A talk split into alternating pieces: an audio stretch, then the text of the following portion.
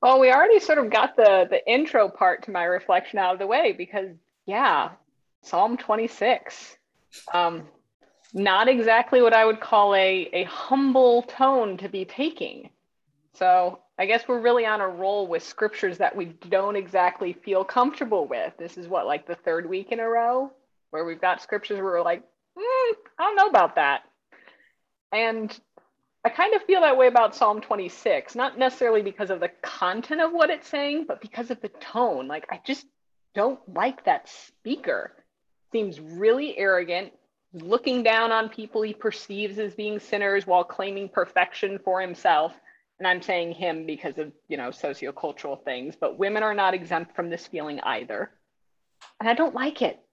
It feels icky and wrong for that to be in the Bible. It very much goes against the whole Christian humility that especially Mennonites, I feel, like to emphasize. You know, service, self denial, simple living. This does not vibe. Hebrews is nice then in a way because it kind of gives an alternative viewpoint rather than the speaker in Psalm 26 saying, I've been so righteous, I've done so well, I am deserving of your mercy and salvation. Hebrews says, nah, not us. We didn't do any of it. The reason we have salvation, the reason we have redemption is because Jesus did it perfectly and was kind enough to sort of take us along for the ride.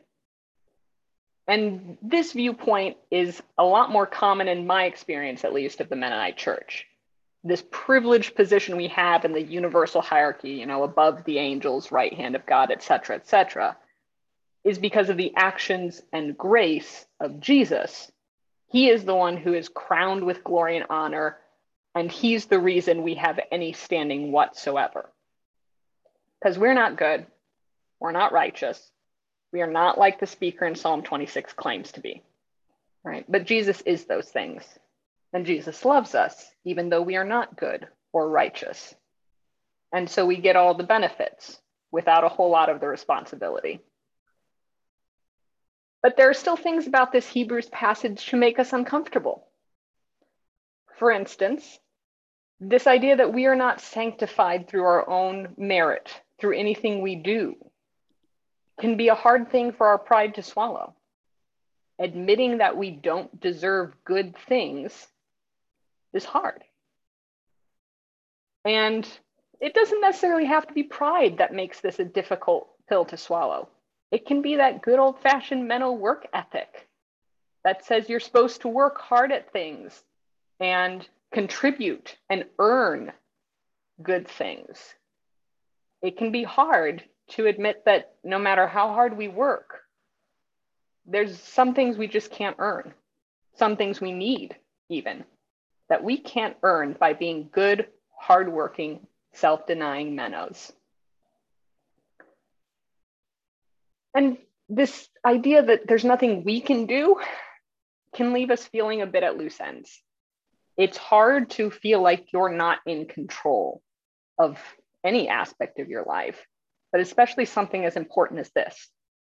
And some people are better with this than others. I am one of the on the worst end of the spectrum people when it comes to feeling like I do not have control over my own life.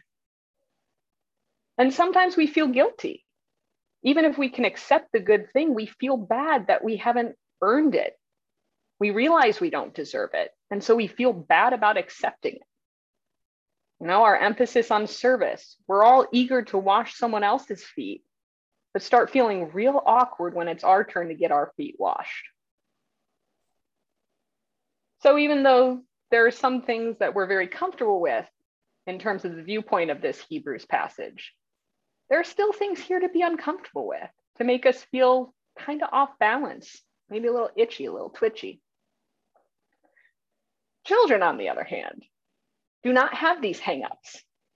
Children, at least the young ones, they learn it as they get older, but the little ones are so utterly lacking and self awareness and self consciousness that the idea of feeling ashamed about accepting a good thing that's offered to them might as well exist in another dimension. Children have no problem being like, ooh, nice thing. Yes, please. I want that. Reminding them to say thank you might be an effort, but you don't usually have to persuade them very hard to take the good thing and be happy about it. There's no pride in them telling them that salvation is the kind of thing they're capable of earning.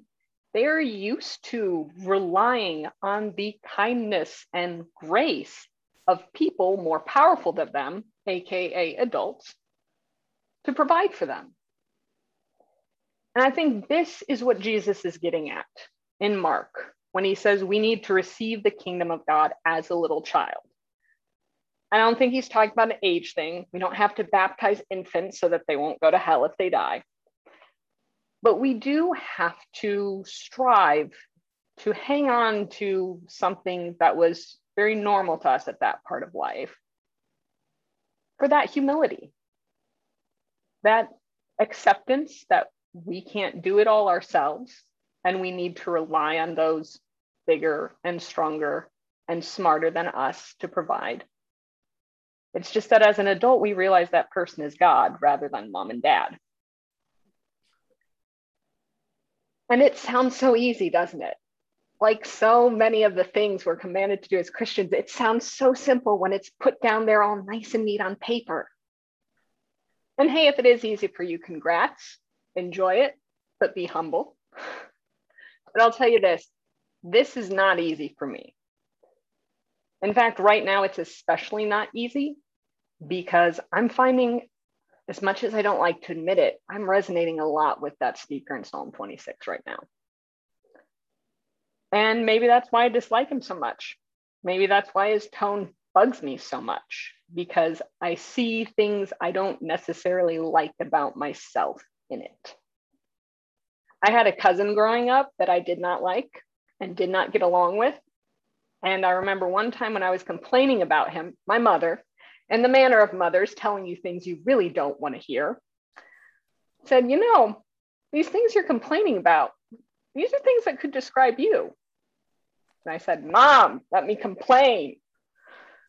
But, you know, as moms often are, she was right.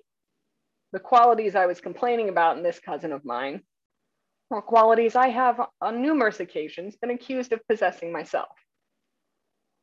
And so maybe the reason I don't like Psalm 26's speaker so much is because right now I see a lot of that sort of self righteousness and disdain for those viewed as lesser in myself around this whole COVID thing. Because I am fed up and out of patience with COVID deniers, with people who are vaccine resistant or vaccine hesitant. I'm out of patience and I'm out of grace. And that's not a good place to be in. Thankfully, there's someone who is never out of grace, and that is God. Less thankfully, we have to be open to being wrong and to admitting that we are often as wrong as the people we're mad at before we can accept that grace. So I'm working on it. And I hope if you are in a similar place, you are too. That's all from me.